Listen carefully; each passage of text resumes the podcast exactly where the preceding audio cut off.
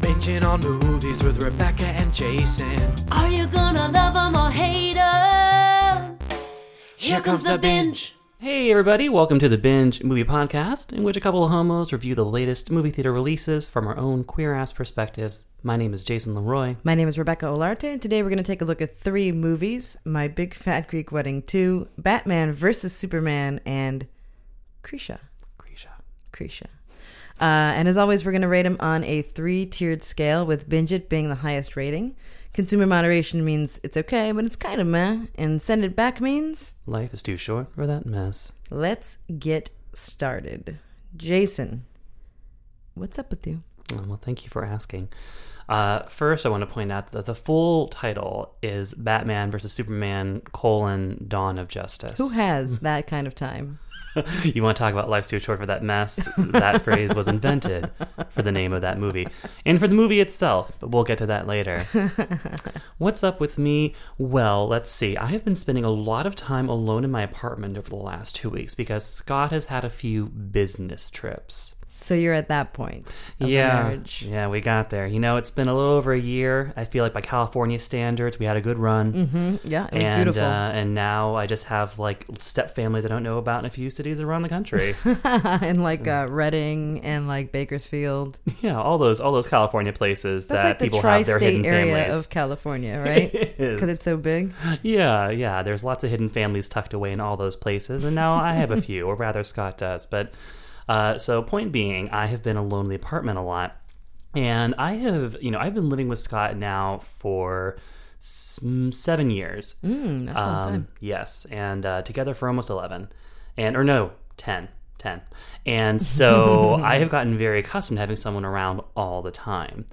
And normally when Scott's away, I'm just kind of like, yay, and just kind of dancing around. But, you know, this time I felt this kind of resurgence of when I used to be like a teenager and would get like night terrors. Oh. And not like the night terrors when you're like asleep and you wake up screaming. Yeah. But night terrors where you're just like, you're sitting by yourself and then every little sound makes you like fucking so on edge that your nerves are just like gradually sanded down, and then you're maybe like making sure that a knife's within reach in case someone comes in and tries to, you know, have their way with you. I should be so lucky, but it's fingers crossed. Yeah. I've left the door unlocked for the last few months. Mysterious stranger. So so it's been weird. It's been just a weird resurgence of that thing of just being absolutely terrified, like doing the perimeter around the apartment multiple times, like making sure every door is locked, every window is locked, and still thinking that somehow someone, even doing the check under the bed. Wow. Yes. So are you asking me to spend the night? He's actually back now, but yes, I am asking you to spend the night. I thought you'd never pick up on that. I've been waiting outside all week. Just clawing at the windows. God damn it. Waiting for you to wake up. So wait, and it's weird because there are so many like windows and doors to this. For being an apartment. Yeah. Like when we moved, a lot of ways to get in. We moved to a single family unit a year ago, and that came out of nowhere. Like being in an apartment behind an elevator and two locked doors and then a hallway. Right. On the 6th floor was really safe. Yeah, you were tucked away. Except for in the worst possible neighborhood. Right. At the time. A little safety zone in the middle of hell. Yes. But now that we're in a single family unit, they're everything. You can walk in anywhere, right? It's like a one-floor house. Every window is an opportunity to get killed or robbed. Every door, it's terrible. But you have a lot of windows. You have a lot of doors. The security system I've been in and out is very unsafe. I can totally understand why you're I have not had to come down and actually let her in ages. Just show up in the kitchen. And part of this is her hardscrabble youth, wiring cars and you know, like knowing how to punch through a window without anyone noticing. That's racist. But listen, don't say that about your childhood. You own it. So just lots of living in fear is how things have been going with me. So that explains the bags under your eyes. You fucking bitch. What's up with you, Rebecca? Not too much. I watched Cloverfield again this week. Oh, a second 10 time. Cloverfield Lane. Really? I feel like it's probably still too soon because there are still people who haven't seen it. Not everyone goes and sees the movie the first week. But maybe in like a month or so, I think we should revisit it because we handled that movie very carefully because we didn't want to. Right, we didn't want to do spoilers. Right. But seeing it again, I think we should revisit it with and just talk about our favorite parts and the things that we would have changed and, you know, review the movie without such tenderness. Yeah, does that sound good to you guys? If it does, hit us up on Twitter and let us know. I'm at the Jason Leroy, and Rebecca's at Fight Balance. I am. Yeah, it was also as loud the second time. So that was it? Okay, so that's just the way it is. And I was thinking of that when you were talking about like how every noise is like grinding down your nerves amplified. Until you're like a prisoner. I know. I was thinking about Cloverfield when those words came out of my mouth. Who do you see it with Shasta? I did, yeah. Did she freak out? She was nervous, yeah. There's definitely like, I mean, it's like a torture movie. Yeah. But she loved it. It was great. But in a good way. Oh, yeah, absolutely. Like in a way that means it works. Good torture movie, yes. Absolutely. Speaking of a bad torture movie, should we start? Yeah, let's do it. The first movie of the week is My Big Fat Greek Wedding 2. A Portakalo's family secret brings the beloved characters back together for an even bigger and Greeker wedding.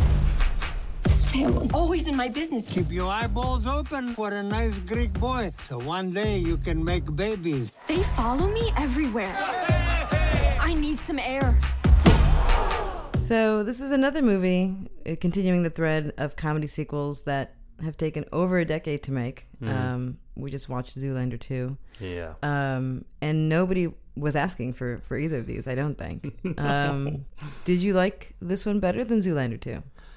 I would say that no. I thought Zoolander 2 was better than this. Oh. Yeah, I think it was more polished. I think it was better made as a film. I thought it had the bright spots it had were brighter.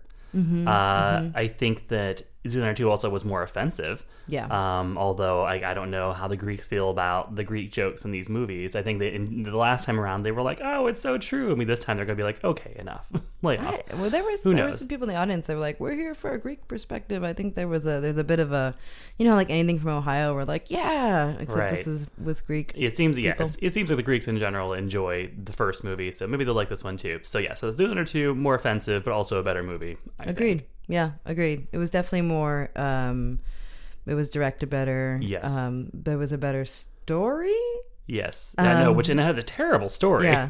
But, and still, like, that's just how just mediocre and lame this sequel is. Yeah. I still think that as just wretched as Zoolander 2 somehow looks like the fucking pick of the week compared to this. I would say though that the offensive factor does trump this for me. So I would say that this one's better because it's not as offensive. Even though it's still kind of it's very on backwards. Brand for you. It's very on brand. So I'm sticking with it. Yes. But yeah, as far as if you were just to take, you know, social responsibility aside, then this Zoolander 2 would be better. Social responsibility aside, the Jason Leroy story. Who are we blaming for this hot pile of Greek mess? Well, I mean, I think it's Nia Vardalos' fault. She's just trying to get those checks? I don't know what the fuck she's doing, but I mean, she wrote the screenplay. She plays the lead again, and I honestly don't know which she should be more embarrassed about between the screenplay and her performance. Yeah, it was really weak. It was such a weird performance. Yeah. Like it was so weirdly like turned up. Like her line readings were so bizarre, and not bizarre in like a kooky Lisa Kudrow way. Bizarre and like a why are you yelling your lines? Right. Why are you like at weird moments her character would get like hyper emotional in a way that just did not track at all. Yeah, it felt like it was almost like edited differently than it was expected to. I feel like they did I feel like the editing, and you and I talked about this, and we can talk about here too, the editing is a huge part of the problem in this movie. Definitely. Like, and editing is a kind of thing that like you only really know, we take good editing for granted because you never even notice editing unless it's bad. It's like a smell. You never notice a smell unless it's bad? Yeah. You don't notice good smells? I mean, no. I mean, unless it's like food. Fuck a good smell. Life's too short for good smells. The Rebecca Olarte story. There, we have our companion novels. Oh. So, no, I think that, you know, the editing in this movie is so bad. There are lots of extra beats where there shouldn't be beats and like weird setups that are unnecessary for scenes. Yeah. But though that aside, I feel like given what we already agreed about the editing being so bad, they could have just picked really weird, bad takes for a lot of those scenes where like they're like, okay, like now Nia, do one where you're like really emotional, and she's like, okay, and they do, and then they just use that one, and then there's no context for it. Right. So her performance is very bad, and her screenplay is horrible. And I don't know like who else worked on besides her, but she's the only credited writer. And like it's just like a fucking lame grab bag of family movie cliches, sprinkled with rehashed Greek jokes from the first movie. Right. And that's it. And she is so likable. She's so like, I really like her as a presence on screen, and I want to cheer for her because she's a woman and she's creating. You know, she created this huge monster success indie movie that turned into like the blockbuster of the early aughts. And everyone loved it. Critics loved it. Audiences loved it. So I was rooting for her. And this movie is just the worst. Like, it's so just embarrassing. It was very, very difficult to sit through. So what about the rest of the, the on-screen talent? What did you think about that? What did you think about John Corbett? Well, I think that John Corbett is either turning into Cherry Jones or vice versa. I can't quite figure out, but I think if they cross at the midpoint, like Benjamin Button style, I think there will be some kind of eclipse, an eclipse of sexiness. I think it's time to cut his hair. You think so? It's time to cut his hair. Yeah, no, he looks ridiculous.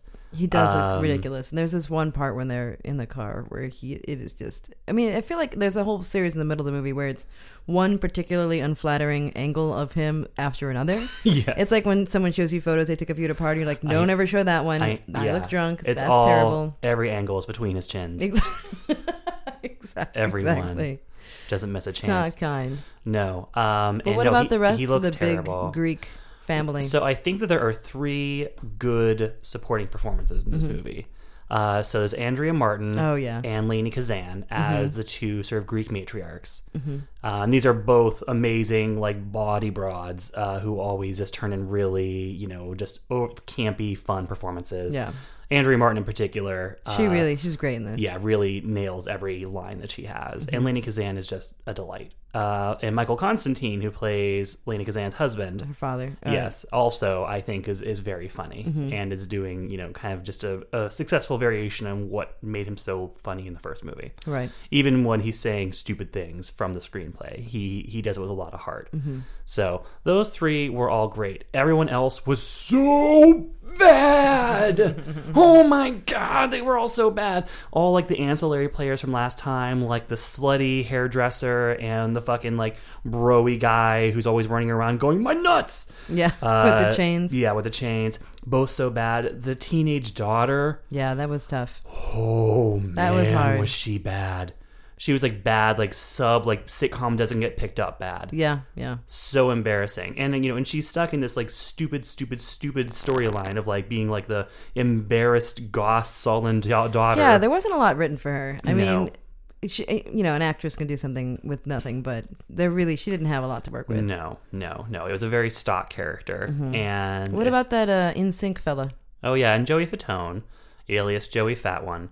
Is now lives up to his name, not to body snark, a former boy bander, but he plays a gay character now. He's gay now, and spoiler alert. That was already, believe me, the gay press already picked that up. They were like, Joey Fatone comes out in My Big Fat Greek Wedding 2. I think they definitely leaked that to the gay press to like work whatever angle they could to get publicity. Yeah. So yeah, Joey Fatone is outed in a really bizarre way in this movie. So strange. It's another one of the parts of the story where it's just things. So many things are just sort of thrown in such a cheap, fast way. They don't have enough build up. No setup. Like, it doesn't earn it. Like, he's just there in the background for like most of the movie, just looking cheesy as fuck. And also, I'm pretty sure he's Italian. Fatone. Yeah. You don't get much more Italian than Fatone. Joseph Fatone. That's an Italian name. That's a good impression of an Italian person. Thank you. Not. You are coming for me today. You were just negging me to shit. Who is that? Whoever plays his brother. I think he's also an Italian-American actor. Quite possibly. So, yeah, he gets outed. There's a lot of crossover. Yeah, there is. And let's not get into Greeks and Jews. No, let's not. Let's never. So he gets outed in this kind of weird, like, just throwaway, heartwarming moment between him and his mother. And then he has like a guy who he's seeing who's his partner, but like business partner, but also like fucking partner. And but like they don't show them do more than hold hands during like a big Greek circle dance. Yeah. Like that's the or whatever those people do. Wow, so wow. Yes. So I don't understand. It's not it's just a throwaway thing, like, oh, let's get some goodwill going by having like a moment where a Greek boy gets affirmed by his mother just, you know, for being gay. Right. So yeah, so that's a weird thing. And Joey Fatone's terrible in the movie. Do you think that like this kind of movie seems so antiquated now, and I don't know if it's because we've moved to the West Coast and people aren't as closely related to their European heritage as they were, like, even in Ohio, and they are on the East Coast, or if it's because this takes place in like, Chicago suburbs. This is just it's a different world than it was 10 or 12 years ago when the last movie came out. Like, right. This seems to fall. I mean, I'm sure there's an audience that's a bit older than us that might still appreciate this kind of really, really targeted ethnic humor. But I don't know. It just seems to be. It just seems like it's a step backwards and. It's something that, like, when she did it, it was new. Mm-hmm. Like, it was the first time that someone was like, let's just make a big parody of Greek culture. Sure, it was new about Greeks. Yeah, it was new about Greeks, exactly. And that's all it takes. Like, it just takes being the first one to be like, hey, like, you know what it's like being Greek. Mm-hmm. Or, you know, with, like, you know, Jeff Foxworthy. Like, sure. You know, like, yeah. Whenever you are the first one to really, like, get a lot of attention for being like, oh, I'm going to make jokes about this kind of, this population or this culture. And then everyone recognize, if it's good enough that they recognize themselves in it, then that becomes instantly like immortal. And everyone's like, yes, it's so true. Although one thing that the last movie came out before was YouTube. And, you know, like that giant year-long stretch of shit so-and-so says. Oh, yeah. So basically, like, shit my Greek family says could really just do the job of this sequel. In, like, 3.5 minutes. Yeah, exactly. It would just, like, just rapid-fire jokes of, like, and then, you know, you'd watch it and you're like, oh, it's so true. And then that's that. And then you move on to the next video, you forget it. And maybe it's because, like, I don't know, maybe it's, again, because of where we live, but, like Greek culture doesn't seem to be so concentrated or so... big in America that it's like enough that you can relate to. Yeah. You know what I mean? Like it's not something where it's like a kind of culture that you're very familiar with. So you're like, I get that Greek joke because I've known like two people who were like very Greek. I had a good friend in high school who was Greek and after that, and then one in college. And I think that's it. But well, I think what they're counting on is the idea that you'll watch it and kind of relate to it in your own family to be like, oh, look, these Greek families are having the same things that I have in my, you know, Guatemalan family. Guatemalan. But I mean, what's America now? It's like... What's America now? All right, Andy Rooney, get ready. What's America now? I'll stop. I'll stop before I go too far. I want to know where you're going with this. I'm just like, are the cultures that are... in terms of the melting pot of it all? Yeah, I mean, so we have like Fresh Off the Boat, which is very popular, and we have Blackish. You know, Eastern European nationalities don't have that kind of presence, that sort of buying power and that... Yeah, sort of like the stories of white ethnic groups. I don't know. I mean, I guess technically, well, Greek is like Mediterranean. It's white. From your perspective, it's white. Ask me. Yeah. You're not welcome in the Brown Club if you're a guy in the door. So I asked for a think piece and I got it. There you go. So, but yeah, no, I think it's true that we've moved on to like, we're not really looking to hear what else white people have to say about their cultures. Right. You know, so, and yeah, there is like Blackish and Fresh Off the Boat, and we're going to hear perspectives we haven't heard before. And the first movie was that. It was a perspective we hadn't heard before. I mean, there had obviously been movies about, you know, Greek culture and things like that. It's not like the Greeks have been absent from culture. But in terms of like lampooning contemporary Greek culture in America and like the American suburbs, she was the first one to really nail it. And she did. She fucking nailed it. And, you know, no one can take that away from her, but this sequel is unnecessary and it just sullies the whole thing. And I don't know if it was like an idea of fan culture and like this like just giving the fans what they want, but I just don't know that anyone was asking for this. The fans that we saw it with enjoyed it. When the screen we went to, people were crying, they were clapping, and they were laughing in the movie. Yes. What, you have a theory on this though? Yeah, I sometimes wonder because, you know, I go to so many of these, the screenings that I go to, guys, I probably like 9 times out of 10 are promo screenings where they give out free passes to whoever's lucky enough to get their grubby mitts on them. And we call those people pass holes. Not me. I don't mean me and Rebecca. I mean the industry. I mean asshole critics like myself. So the pass holes. I sometimes wonder when I go to these just god awful fucking movies. And like, no matter how bad it is, no matter how inevitably low the tomato meter score is, there are just like tons of people who are just having the most outsized ideal goal target reactions. Mm-hmm. And I'm just like, are you guys fucking plants? Because like, you can't like this. You just can't. But then I think there's also that heightened thing of like, the pass holes have to wait in line to get into the theater. Mm-hmm. And it's a long line and they have to show up really early.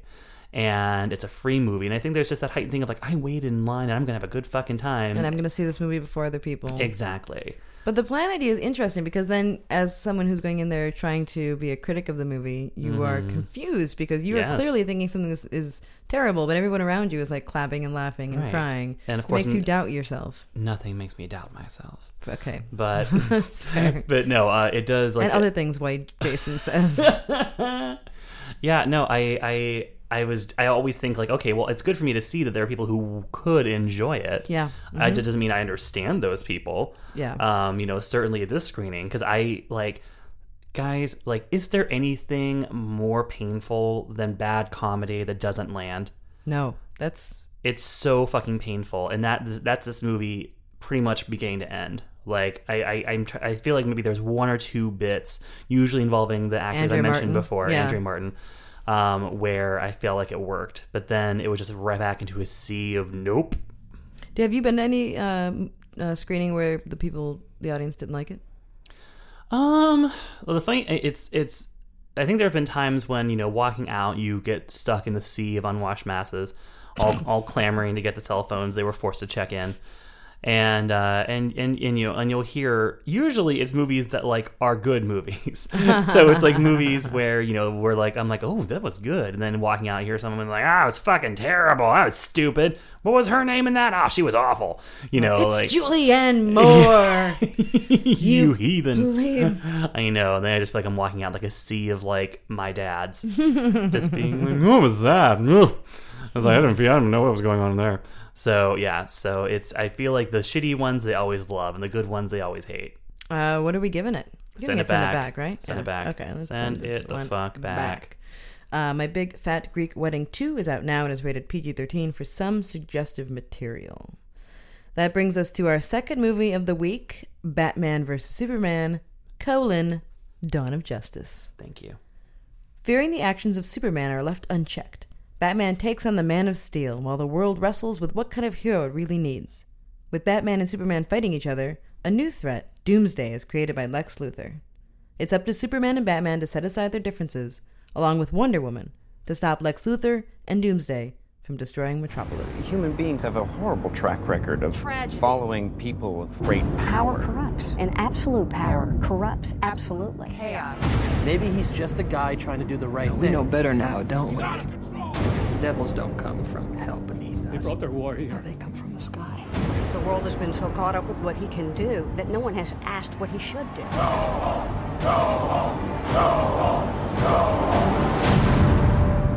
That's how it starts. It feels like every week there's a new superhero movie that we're talking about. Is this going to end anytime soon, or should I just strap in, get used to it? Strap in, strap on. It's not going to change because of the licensing. It's because for the studios to keep the licensing with the, you know, these fucking tyrants who run like DC and Marvel. Wait, aren't they owned by the same? No. DC, no. One of them is owned by Disney. I don't know. Point being that to keep the license, they need to make a new movie every 2 years. Oh. Or they lose the license. And then someone else will make a movie. That's why there are so many. And that's like why they're like, why are we rebooting this already? It's because like for Spider-Man, if they didn't reboot it when they rebooted it, then they were going to lose the license. So it all comes down to licensing deals. They know, like, they're not crazy. They're not like, I think we can really do better this time. Yeah. You know, 4 years after the last one. It's just a matter of licensing and wanting to, you know, like hold on to it so they can keep, you know, dipping into that cash cow. And it works. It keeps making money. Yeah, they do keep making money. So as long as like we always, you know, talk about when it comes to discussions of diversity and everything, it's just about the bottom line. It's a business. And that's why there are always so many of these. But at this point, is it worth it for me and anyone else who has not yet taken the plunge into any of the superhero worlds? I saw the first X-Men. Should I start watching these? Is that really all you saw? That's the only one I've seen. That's amazing. Mm-hmm. Wow, that's impressive. That you have to like consciously make that decision. You have to fight to not see any of these, because I feel like it's so pervasive. I feel like I've lost untold days and weeks of my life having to sit through all these various iterations and reboots, and they don't stick. They don't stick. Yeah. And they're just disposable, because then the next one comes rolling along. Right. And then there's one right after that, and one right after that. I like that one with the raccoon. Yeah, Guardians of the Galaxy. There's a second one of those coming out, too. So we'll see how that goes. So is this the place to jump in? Is this the place to start?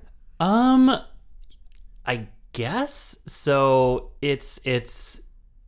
Yeah, I guess. I'm not going to, recommend this movie. So it's not like by getting into this movie, you're going to suddenly understand the whole, mythology of it all. Mm-hmm. Because... So it's a bad place to start. I mean, the thing is, it's a reboot in a way. It's rebooting Batman. It's a continuation of a Superman timeline that already started when Zack Snyder, the director, made the last Superman movie that also starred Henry Cavill and Amy Adams.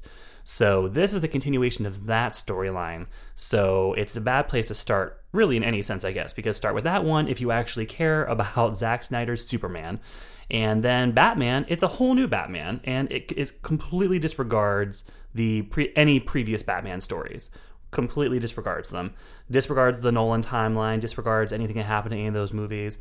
It even makes us watch Bruce Wayne's parents get murdered again? Yet a fucking again. That's never not disturbing, and it's such a horrible thing to continually just shove in our faces as viewers, watching this boy watch his parents get brutally shot in the street. Yeah, actually, that does remind me. I did see the Christopher Nolan, the one where Christian Bale talks. Oh yeah, crazy. I did. Oh yeah. So, and by the way, the Batman deep voice in this is an effect. It's not Ben Affleck just going. Mm. In this time, it's a computer effect to make his voice sound deeper whenever he goes from Bruce Wayne voice to Batman. Oh, voice. So it's the same one we use on you. Yes. Oh, excellent. Yes, I know all about that. May you guys never hear my natural speaking voice. It's rough. It's basically in Roger Rabbit whenever when they go into the dip. Okay, so even though this is kind of but this is supposed to be the story. It's Batman versus Superman. These are the two biggest dudes. Why are two guys fighting each other? Is it a miscommunication? Is it over a girl?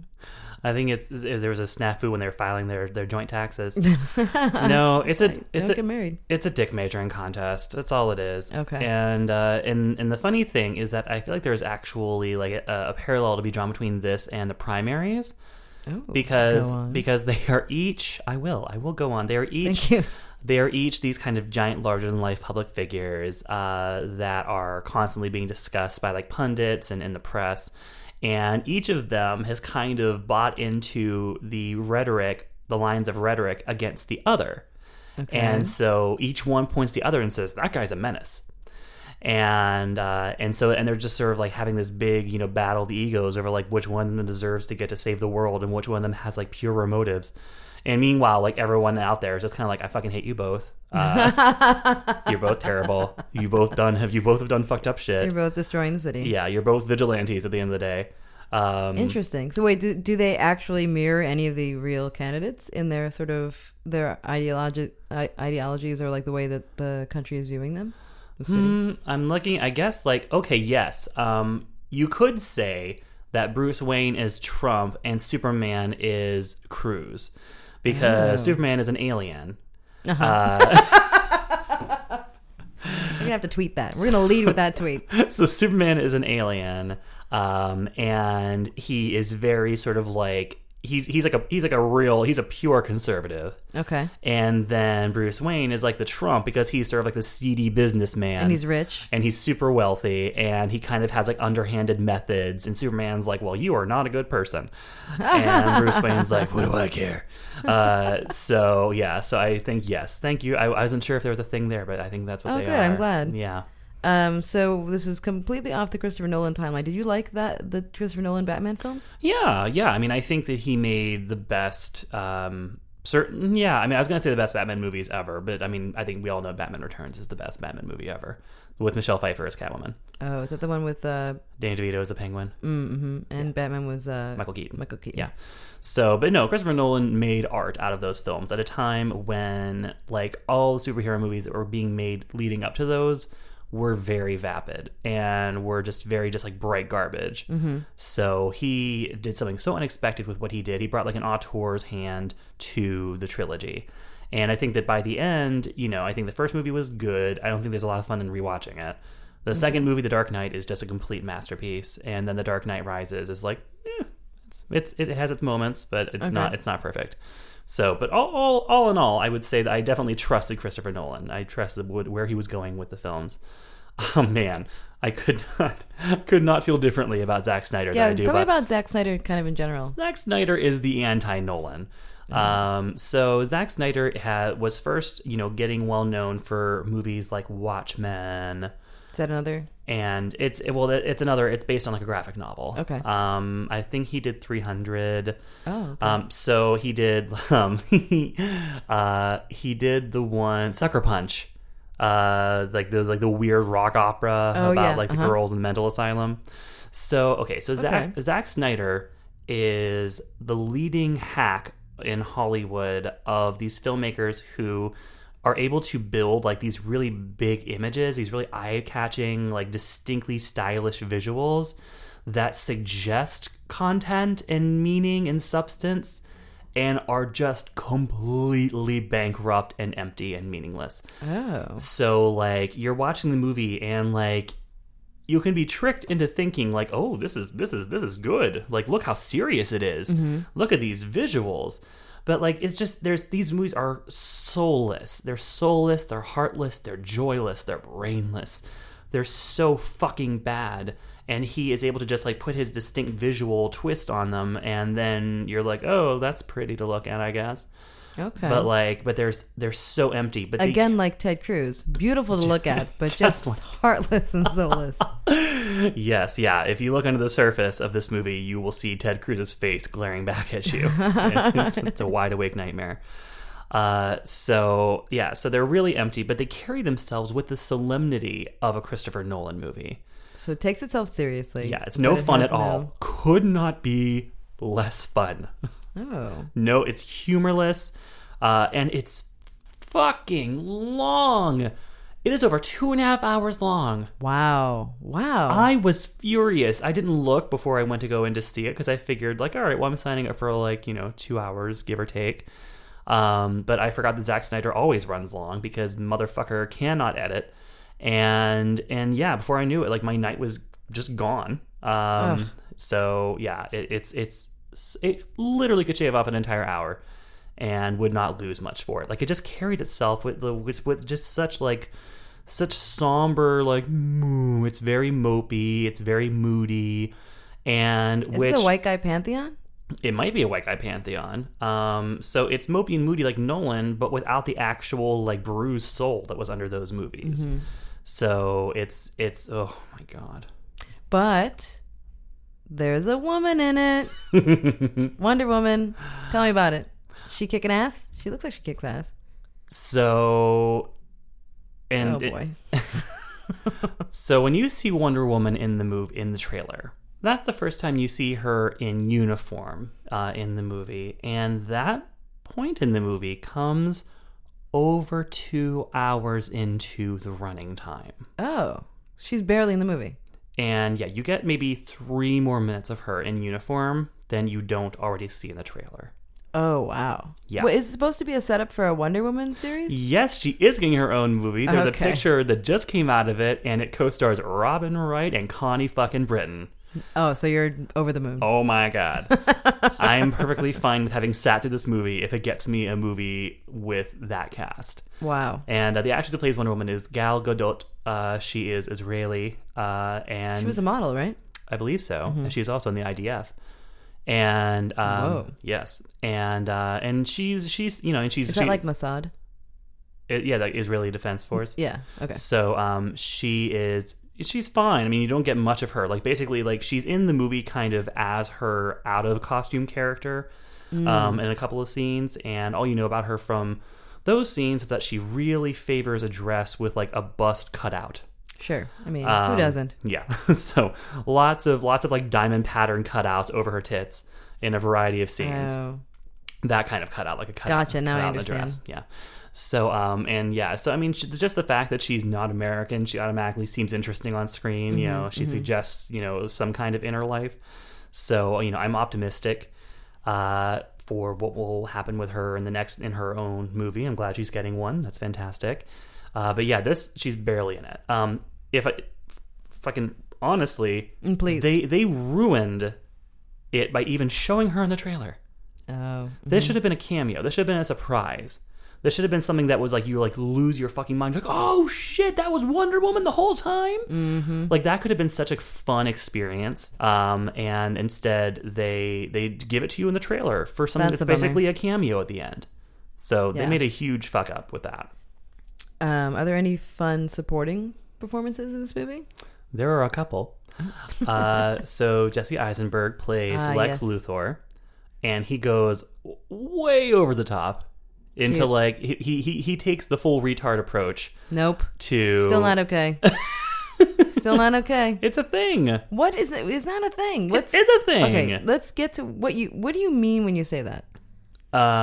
When I say that, I mean that he plays it like way distractingly over the top crazy. So are you making a comparison to Gilbert Grape? No, not to Gilbert Grape. Full retard was coined about Sean Penn and I Am Sam in the movie Tropic Thunder. Mm-hmm, mm-hmm. So yeah, no, it wasn't about Leo and Gilbert Grape. So yeah, so point being that Jesse Eisenberg is really like distractingly, like he's very, very flinchy and ticky and just... Oh, it's like the Danish Girl. He really makes that performance like understated. He's acting just insanely in this movie, and I couldn't tell, like it just felt labor. It didn't feel like, oh, he's like this really badass actor who's just like batting around his scene partners. It just mm-hmm. seemed like Jesse Eisenberg trying really hard to be like I'm crazy genius, and I'm also Jesse Eisenberg. Oh gosh, like yeah. So there was that. So one notable thing also in the movie is that Jeremy Irons plays the first ever hot Alfred. Oh. Yes. Yeah, that's never happened. No. I'm thinking of like the TV show.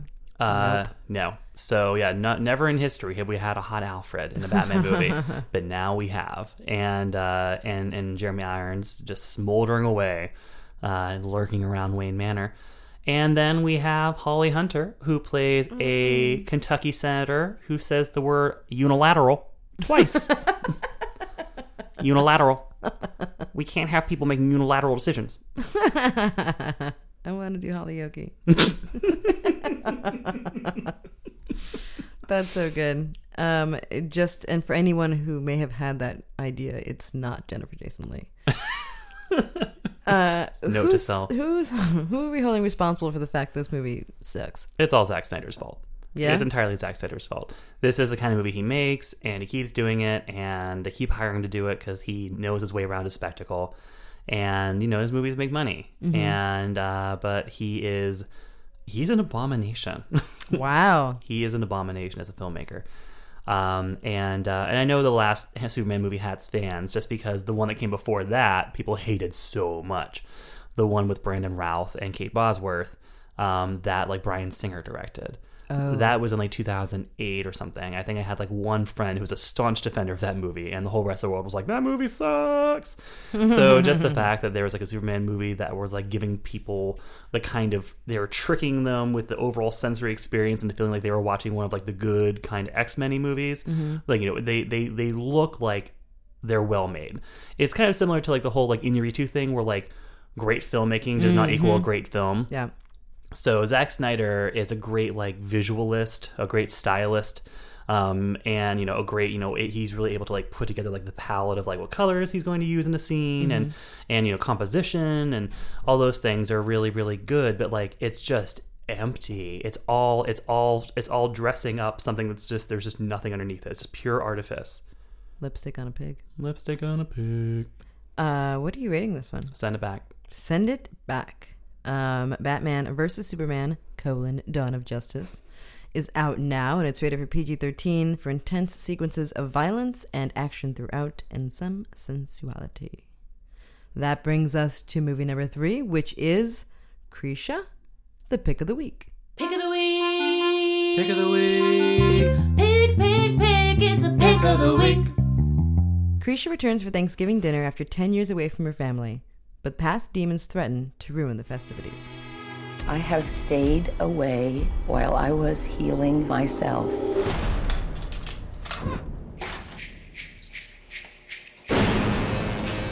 You are a lever. You are heartbreak incarnate. If you think you can just pop in and pop out of people's lives like this, you are malinformed. Okay, Krisha. Wow, was this movie made? Yeah, so it's Krisha, not Keisha. Or as Krishna. As my autocorrect would refuse to learn the word. Refuse. Just abjectly refuse to learn the word, no matter how many times I typed it. I'm like, listen, autocorrect, I know it's not a name, but you gotta stick with me on this. Just trust if I've typed it that many times, that's what I mean. So this movie is an independent movie that won the John Cassavetes Award at the Independent Spirit Awards this year, even though it had not yet been released. It was nominated and it won. And the Cassavetes Award is for the best movie that was made for under $500,000. Oh, I didn't know that. Yeah. So this movie was made on a shoestring budget, and this was really a family affair. So the movie is written, directed, and edited by this guy named Trey Edward Schultz, who stars in the movie as the estranged son of the title character, Krisha. And Krisha herself is played by a woman named Krisha Fairchild, who is Trey's aunt. In real life. And then Trey's mother in real life plays his aunt in the movie, who is Krisha's sister. So and then also the grandmother, his grandmother is in the film. Oh, that's his real grandmother? That's his real grandmother. That I didn't know. And actually, the reason why everyone has their real first names in this movie is because the grandmother has dementia. Oh, wow. Yeah. And so they didn't want her to try to have to learn new names. And so that's why everyone has their real name. Oh, interesting. So they could shoot with this grandma that like Trey just loved and wanted to get in the movie. That's amazing. This is also filmed in like the family house, right? Yeah, it was filmed in his mother's house. It's like his mother Robin's house in Houston. That's where the whole thing is filmed. So this whole thing is just a family production, and the first time I really knew that was when they won the Cassavetes Award at the Spirit Awards, and then Trey came on stage with Robin and Krisha, and was talking about how this is just something that he made with his family, and I'm just like, I wish my family made shit. Like most, creative thing we've all done together is like, play fucking intense rounds of Monopoly on Thanksgiving morning. Oh, no, that's pretty much the extent of it. Although that does get pretty much as tense as things get in this movie. So his aunt, Krisha, is an actress? Where did she come from? Yeah, so it turns out Krisha, and I should also note, so this is Trey's directorial debut. So This is his first movie, and it's a fucking doozy of a debut. It's so assured in its tone, its mood, its technique. It's really incredible. So Krisha Fairchild had moved to LA some years ago to try to become an actress. And if you look at her IMDb filmography, as I did today, it's kind of funny / sad, because you just see like a lot of like really like bit parts and like weird projects starting in like the very early 90s. Oh, okay. So yeah, so she had tried. She gave it a shot, and it didn't work out. And she got frustrated, and she moved away from Hollywood. And now here she is, and she's in her 60s, and she is the star of this kind of really hot indie title. And she is phenomenal. Holy shit, is an amazing actress. This is really, it's a character study of her, and she does not fail. No. And it's high stakes. Definitely. Highest emotional stakes. Yeah, this is a piece that would not go to like, if it was a Hollywood movie, it wouldn't go to like a new actress. It would go to some seasoned vet, the amplitude at which this plays. And there were things like, thoughts I was having watching the movie.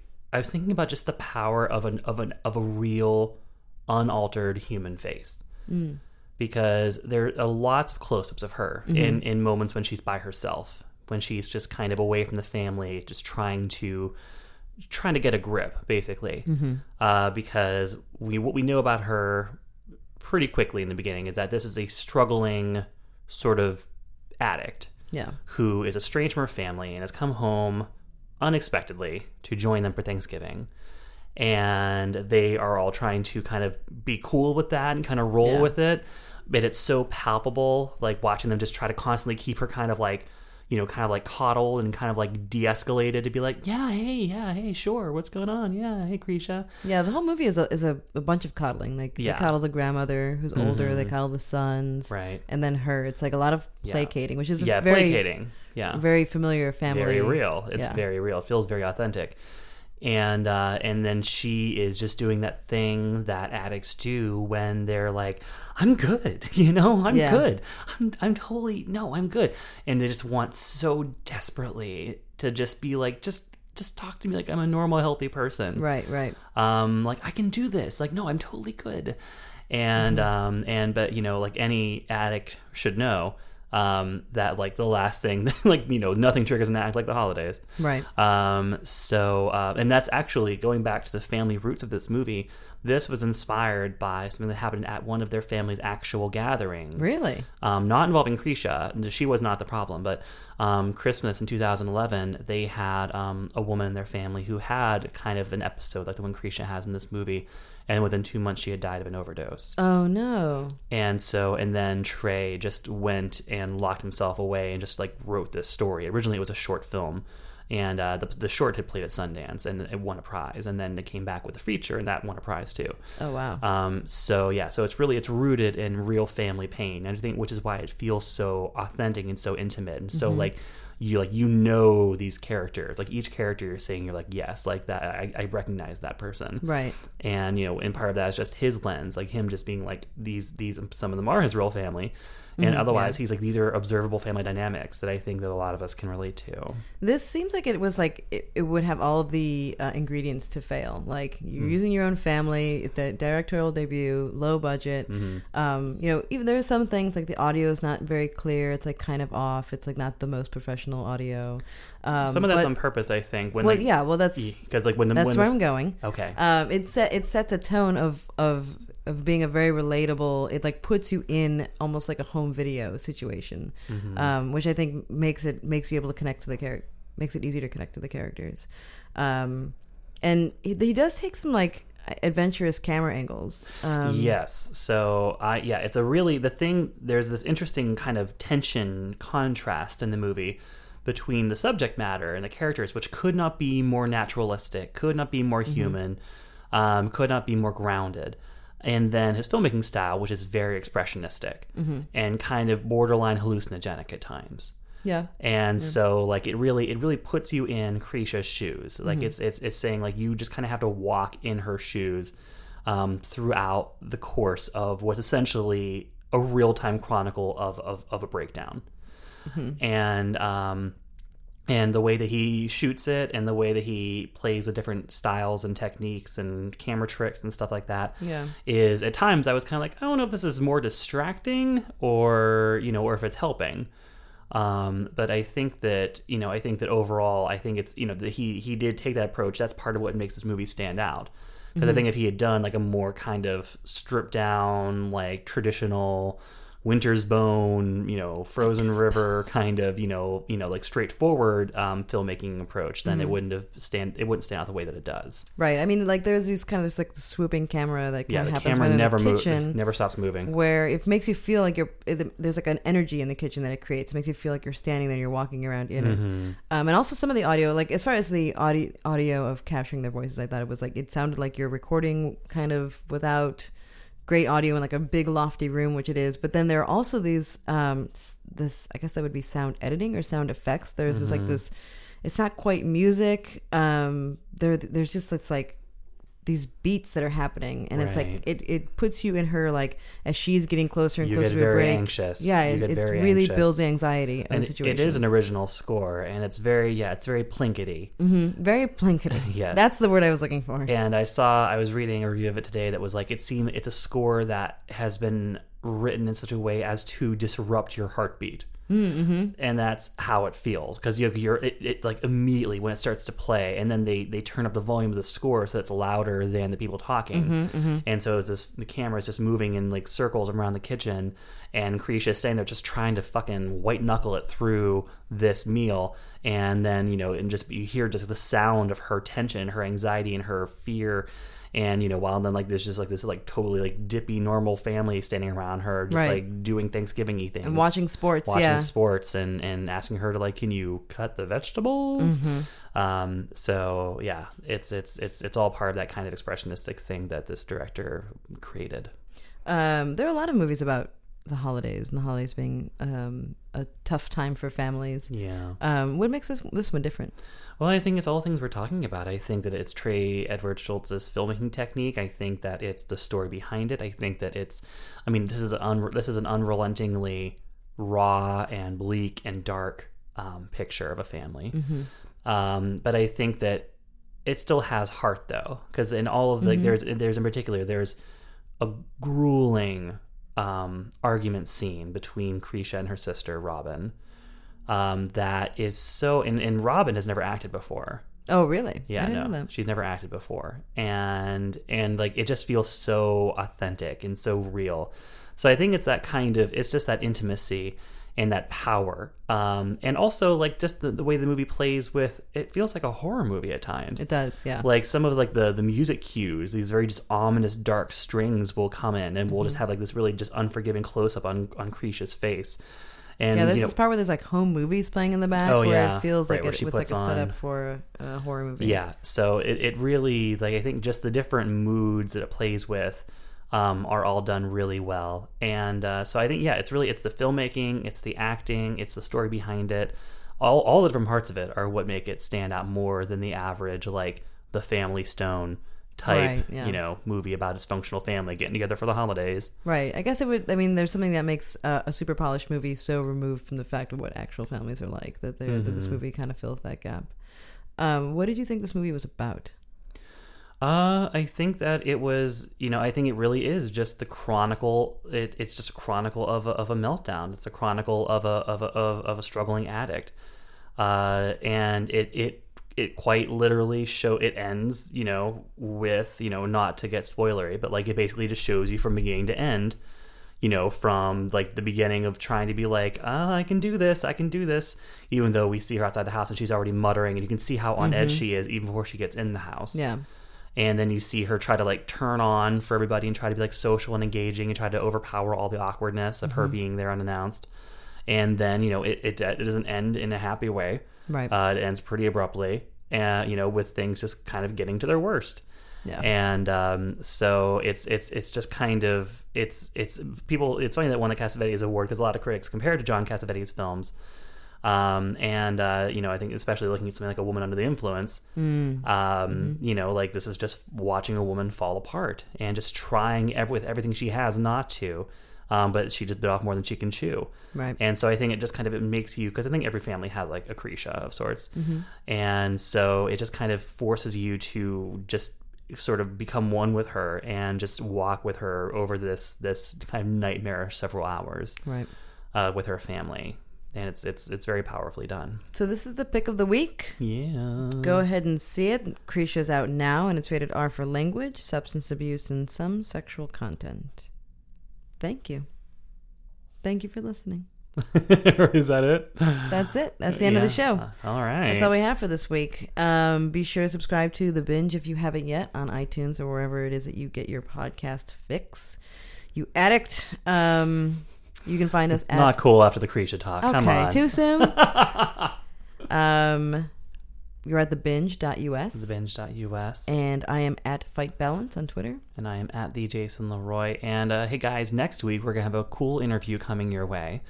Earlier this week I sat down for a one-on-one with Jeff Nichols, the writer director of Midnight Special, who previously did Mud and Take Shelter, which are two fantastic movies. And the new one's fantastic too. So you'll have that to look forward to next week, as well as a usual review roundup. Thanks so much. Bye. Bye-bye. Binging on movies with Rebecca and Jason. You made it to the end, that's amazing. There goes the binge.